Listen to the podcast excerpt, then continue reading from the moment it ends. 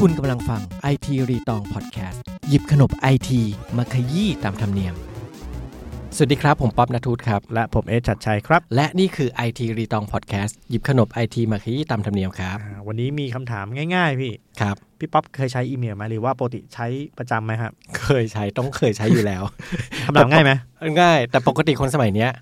จะใช้ไลน์ใช่ไหมคนไทยนิยมใช้ไลน์ตอบสื่อสารกันแต่ว่า เออ ก็องค์กรที่องค์กรทุกองค์กรแหละยังจำเป็นต้องใช้อีเมลอยู่ เพราะว่างานสำคัญที่เป็นทางการเขาส่งทางอีเมลกัน เพราะมันเก็บเอกสารมันเก็บรูปถ่าย มันเก็บ attach ไฟล์ทั้งหมด ใช่ครับ ไม่มีหาย จริง ๆ อย่างเมืองนอกเขายังใช้อีเมลกันอยู่เลยนะ อ่า ถูกเขาไม่ได้ ก็คือ ส่งไลน์ส่งอะไรกัน เป็นสแตนดาร์ดการทำงานทั่วไป ครับผม ทีนี้พี่ป๊อปว่าในไทยเนี่ยอีเมลเนี่ยมันเข้ามาแล้วประมาณกี่ปี เคยคิดไหมเคยลองสงสัยไหม หนึ่งปี แหม พี่ทำงานมากี่ปี อ่ะพูดเล่นอ่าประมาณสามอ่าเอาอายุพี่เป็นหลักเนอะน่าจะสามสิบอ่ะ อ่าโอเค ถูกต้องครับจบรายการเป็นตัวนี้ครับวันนี้ อ่า ขอบคุณทุกคน ที่ติดตามรับฟัง ไม่ใช่ แม่นถูกต้องก็ เอ้ย ประมาณ ถูกอืม ประมาณ 30 กว่าปีแล้วกัน อ๋อครับ ไม่ใช่ 30 เป๊ะๆก็ 30 บวกบวกๆก็แต่ว่าก่อนจะ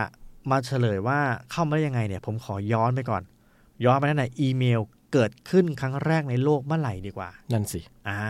ทีนี้เมืองไทยเนี่ยเหมือนที่ผมบอกมาตอนแรกว่า มันเข้ามาประมาณ 30 กว่าปีเนาะแต่ว่าถ้าเกิดครั้งแรกครั้งแรกในโลกเลยเนี่ยอ่าย้อนไปประมาณเกือบ 60 ปีที่แล้ว อืม อ่าซึ่งอีเมลเมื่อก่อนเนี่ยมันไม่ได้มีวัตถุประสงค์มาเพื่อการทำงานแบบนี้หรอก ครับ เดี๋ยวจะเล่าฟังเพราะอะไร เพราะแต่ก่อนคนไม่ได้ใช้คอมพิวเตอร์แล็ปท็อปกันง่ายขนาดนี้ อ่ถูกต้องถูกต้องทีนี้แน่นอนทุกคนรู้อยู่แล้วว่าอีเมลมันย่อมาจากอิเล็กทรอนิกส์เมล ครับ ถูกไหมก็คือเหมือนการเขียนจดหมายในโลกอิเล็กทรอนิกส์นี่แหละ มันเกิดขึ้นเมื่อไหร่ ก็ต้องย้อนไปนู่น 1965 อ่า ถ้าแปลงเป็นไทยก็จะพศ 2508 ครับ อ่ายุค ช่วงนั้นคอมพิวเตอร์มันกำลังกำเนิดขึ้น อ่าแต่ว่ามันจะเป็นคอมแบบเขาเรียกว่าคอมพิวเตอร์แบบเม ไม่ นเฟรม ไม่ใช่คนทั่วไปใช้อ่ะ อ่าคำว่าคอมพิวเตอร์เมนเฟรมเนี่ยก็คือคอมพิวเตอร์แบบสำนักงานตู้ใหญ่ๆอะพี่เคยเห็นหน้าจะเป็นแบบตู้ใหญ่ๆ อันใหญ่ๆเลยที่แบบไม่ใช่คนทั่วไปใช้แน่นอน ครับ ก็เกิดขึ้นจะบอกว่า 1965เนี่ยก็คือใช้ส่งข้อมูลภายในเครื่องคอมพิวเตอร์เมนเฟรมก่อน ในองค์กรก่อน ส่งข้อมูลกันไปมาไปมา ยุคนั้นเนี่ยต้องย้อนไปว่ามันเป็นยุคสงครามเย็น ครับ ก็คือระหว่างสหรัฐและโซเวียตนะก็คือจบสงครามโลกครั้งที่2เนี่ยแล้วก็จะเป็นสงครามเย็นแหละเพราะฉะนั้นอีเมลเนี่ยในยุคนั้นเนี่ยวัตถุประสงค์เนี่ยมันก็จะเพื่ออาจุดประสงค์ทางด้านความมั่นคงเป็นหลัก อืม อ่าไม่ได้ส่งอีเมล ส่งจดหมายงานแบบที่เราทำปัจจุบันนี้ อ๋อ มันเป็นไปได้ว่าตอนยุคสงครามเนี่ย ถ้าใครดูหนังอ่ะ ก็จะส่งรหัสมอสกัน ตอกแตกตอกแตกกดกดกดจนเป็นรหัส หนังเรื่องเลยนะ อ่า in- the invitation invitation game อ่า อารันทัวริง เอออลันโทลิง ค ที่ รับ คิดค้นคอมพิวเตอร์เครื่องแรกของโลก ใช่ อ่าในยุคสงครามโลกครั้งที่สอง อืม ทีนี้หลังจากนั้นเนี่ยอ่าต่อมาเมื่อกี้2508ใช่ไหมเมืองไทย ก็คือปี 1965 ต่อมา 2509 อืม ถัดจากนั้น 1 ปีปศนะ2509 ครับ ก็มีการพัฒนาอีเมลเนี่ยให้สามารถส่งข้อมูลกันระหว่างเครื่องคอมพิวเตอร์ได้ เครื่องเล็กๆได้ อืม อ่าโดยระบบแรก ๆ ที่ใช้เนี่ยเขาเรียกว่าออโต้ดินออโต้ดินเนี่ยก็มีคำย่อมา ก็คือย่อมาจากคำว่า Automatic Digital Network ทีแรกดินนึกว่า ดินสายดินอะไรอย่าง ไม่ เงี้ย ใช่ไม่ใช่ ซึ่งแน่นอนไฮเทคขนาดนี้ยุคเก่าขนาดนั้นต้องใช้ในเพนทากอนกระทรวงกลาโหมสหรัฐ ครับ อ่าใช้สำหรับในอ่าในกระทรวงก็ยังอยู่ในเรื่องของความมั่นคงของ แต่ ประ ต เท อน ศ นั้น ยู่ คนทั่วไปยังไม่มีคอมพิวเตอร์หรอก อ่ายังยัง อืม ยังแต่ว่าวัตถุประสงค์ก็ยังเพื่อที่จะใช้เกี่ยวกับความมั่นคงของประเทศอยู่นะครับ ทีนี้หลังจากนั้นล่ะ ผ่านมาจนปีพศอะไรกันผมเอาปีพศเลยแล้วกัน ง่ายๆ 2514 ครับ อ่าถัดจากนั้นอีก 5 ปี คุณเรย์ทอมลินสัน อื อ่าม คุณคนนี้ก็เป็นวิศวกรคอมพิวเตอร์ เขาก็เริ่มทดสอบส่งข้อความอีเมลผ่านระหว่างเครื่องคอมพิวเตอร์สองเครื่องได้ ครับ อ่าทดสอบระบบบนเครือข่ายเขาเรียกว่า ARPANET ม ก็คือ Advanced Research Projects Agency Network ครับ อ่าก็เริ่มทีนี้เริ่มมาใช้แบบว่าเป็น use case แบบคนทั่วไปละ ครับ ไม่ได้ใช้ในกระทรวงกลาโหมหรือเพนตากอนของสหรัฐแหละ และคุณเรเนี่ยก็ยังเป็นผู้ริเริ่มเครื่องหมาย ครับ อ่าหลังอีเมลเราเราจะขออีเมลจะได้ไหมว่า อืมอืม เราเป็น สาย จุดจุดจุดจุด at sign gmail อะไรก็ว่าไป คลาสสิกเนาะ อ่าขั้นระหว่างชื่อผู้ใช้งานกับชื่อโฮสต์ ครับ อ่า คุณเรนเนี่ยเป็นคนคิดครั้งแรก ตอนหลังเราก็แอดมาใช้อื่นๆ แอด อ่า เป็นการแท็กชื่ออะไรต่างๆ ใน อ่า โซเชียลมีเดียนะ ถูกต้องถูกต้อง214 หลังจากนั้นอีก 5 ปี พศ 2514 ผู้ใหญ่ลี ตีกรองประชุม ไม่ใช่ ไม่ใช่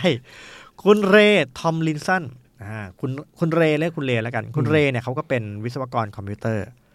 เขาก็พยายามที่จะทดสอบระบบอีเมล เขาอยากทำระบบอีเมลให้มันแบบ เชื่อมต่อกับคอมพิวเตอร์ธรรมดาแบบ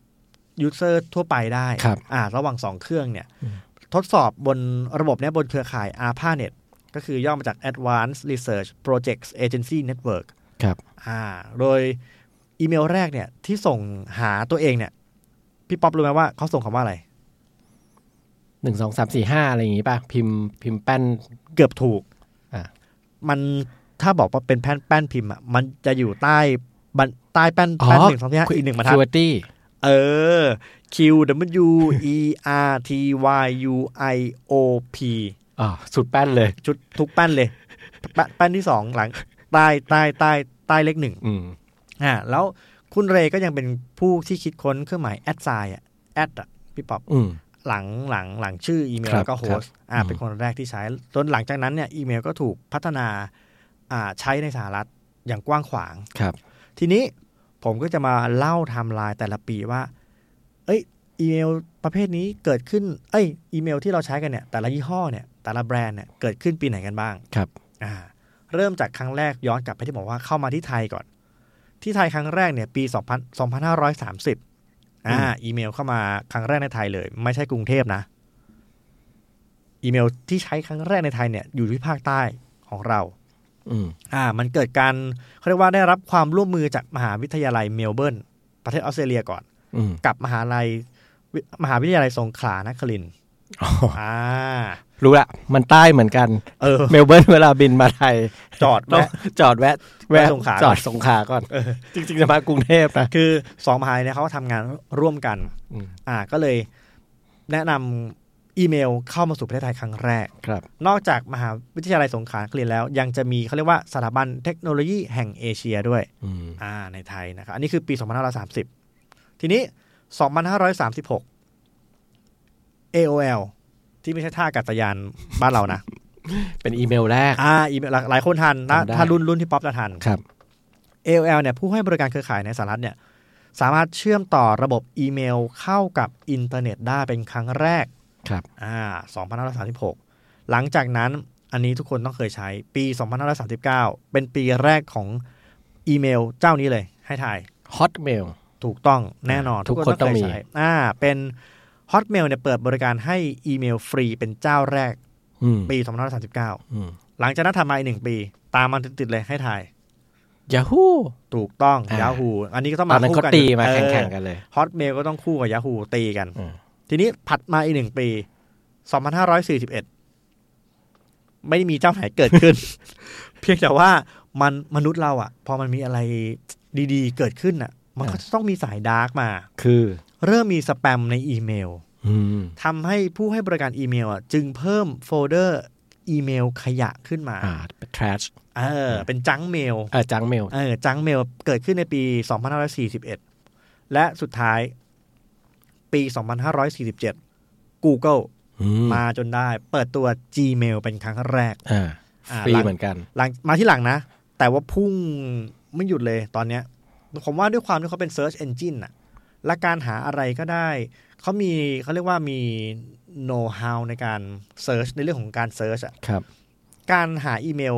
ที่มีเป็นพันๆหมื่นๆเมล แล้วเราสามารถ Search แล้วหาเจอ มันก็เป็นเรื่องยากในยุคหนึ่งนะ ครับ ผมว่าจุดเนี้ยทำเป็นสิ่งที่ Google น่ะทำได้ดีแล้วทำให้ Gmail ที่มาที่หลังอ่ะ กระโดดแซงหน้า Hotmail Yahoo หรือแม้กระทั่งหลายๆอีเมลจนถึงปัจจุบัน คือก็ต้องยอมรับว่าอย่างถ้ามอง Yahoo อย่างเงี้ย อืม เขาก็มาพร้อมกับ Search Engine อืม แต่ก่อนเขาเป็นอันดับหนึ่งของโลกเลยนะ Search ใช่ Engine ใช่ Yahoo อะ ใช่ แล้วตอนหลังค่อยๆดรอปลงหลังจาก Google มาก่อนใช่ไหม Google จะมาก่อนก่อนที่จะมี Gmail ใช่ป่ะ ใช่ แล้วก็ค่อยมี Gmail แต่ Google เนี่ยเขาฉลาดฉลาดมากเขาสร้างแวดล้อมอะ Google ทำงานคล้ายๆ Apple ก็คือว่าเวลาเราใช้ device อันหนึ่งอะมันต้องใช้หลาย ๆ อย่างใช่ไหม Apple อืม เนี่ย Google ก็เหมือนกัน เริ่มจากมี Google มี Gmail แล้วมีอะไร มี Doc Google Doc อ่ามี มี YouTube ม พอตัวเองมี YouTube มีอะไรอย่างเงี้ยพอเวลาเราไซน์อินทีเดียวเนี่ยโอ้โหมันเป็นเซอร์เคิลวัฏจักรทั้งหมดเลย อืม พี่เลยว่าคือเลยคิดว่าพอคนใช้ Gmail เนี่ยมันสะดวก เพราะบางทีเราแอดเราไซน์อินที่เดียวอย่างเงี้ย มันก็จำได้ทั้งหมด แล้วป๋าป๋าไงรู้ป่ะให้พื้นที่ อืม ให้พื้นที่เยอะขี้หมูขี้หมานะให้สิมาบ ห้ากิก อ่า หลังๆนี้เป็นสิบห้ากิก กิก เออป๋าผมว่าอันนี้เรื่องเรื่องเนี้ย Google ทำให้เลยทำให้ตีตลาดทั่วโลกอีเมลหรือ Search Engine ทั่วโลก ใช่ ได้ วิธีใช้อะไรก็ง่ายของเขาเนี่ย อืม อืม ทีนี้หลายคนในไทยเนี่ยก็จะชอบแบบว่า เวลาเราส่งอีเมลไปเอ้ยใครจะมาดั้งดูเช็คอีเมลว่า เด็กสมัยนี้ไม่ เออ ไม่แทบคือเขามีอีเมลไว้แต่ไว้สมัครอะไรต่างๆเนอะ เออ แต่เขาไม่ได้สื่อสารทางอีเมล พอ แล้ว ผมอะส่งงานไปทางอีเมลทำไมไม่ส่งผ่านไลน์ล่ะจะได้เออเห็นอย่างเงี้ย เออ ผมว่ามันมองกันคนละมุม ครับ ผมว่าเขามองในมุมของ notification แต่เรามองในมุมของการเก็บไฟล์สำคัญ ใช่ หรืออะไรที่มันเป็น proper ที่มันต้องแบบ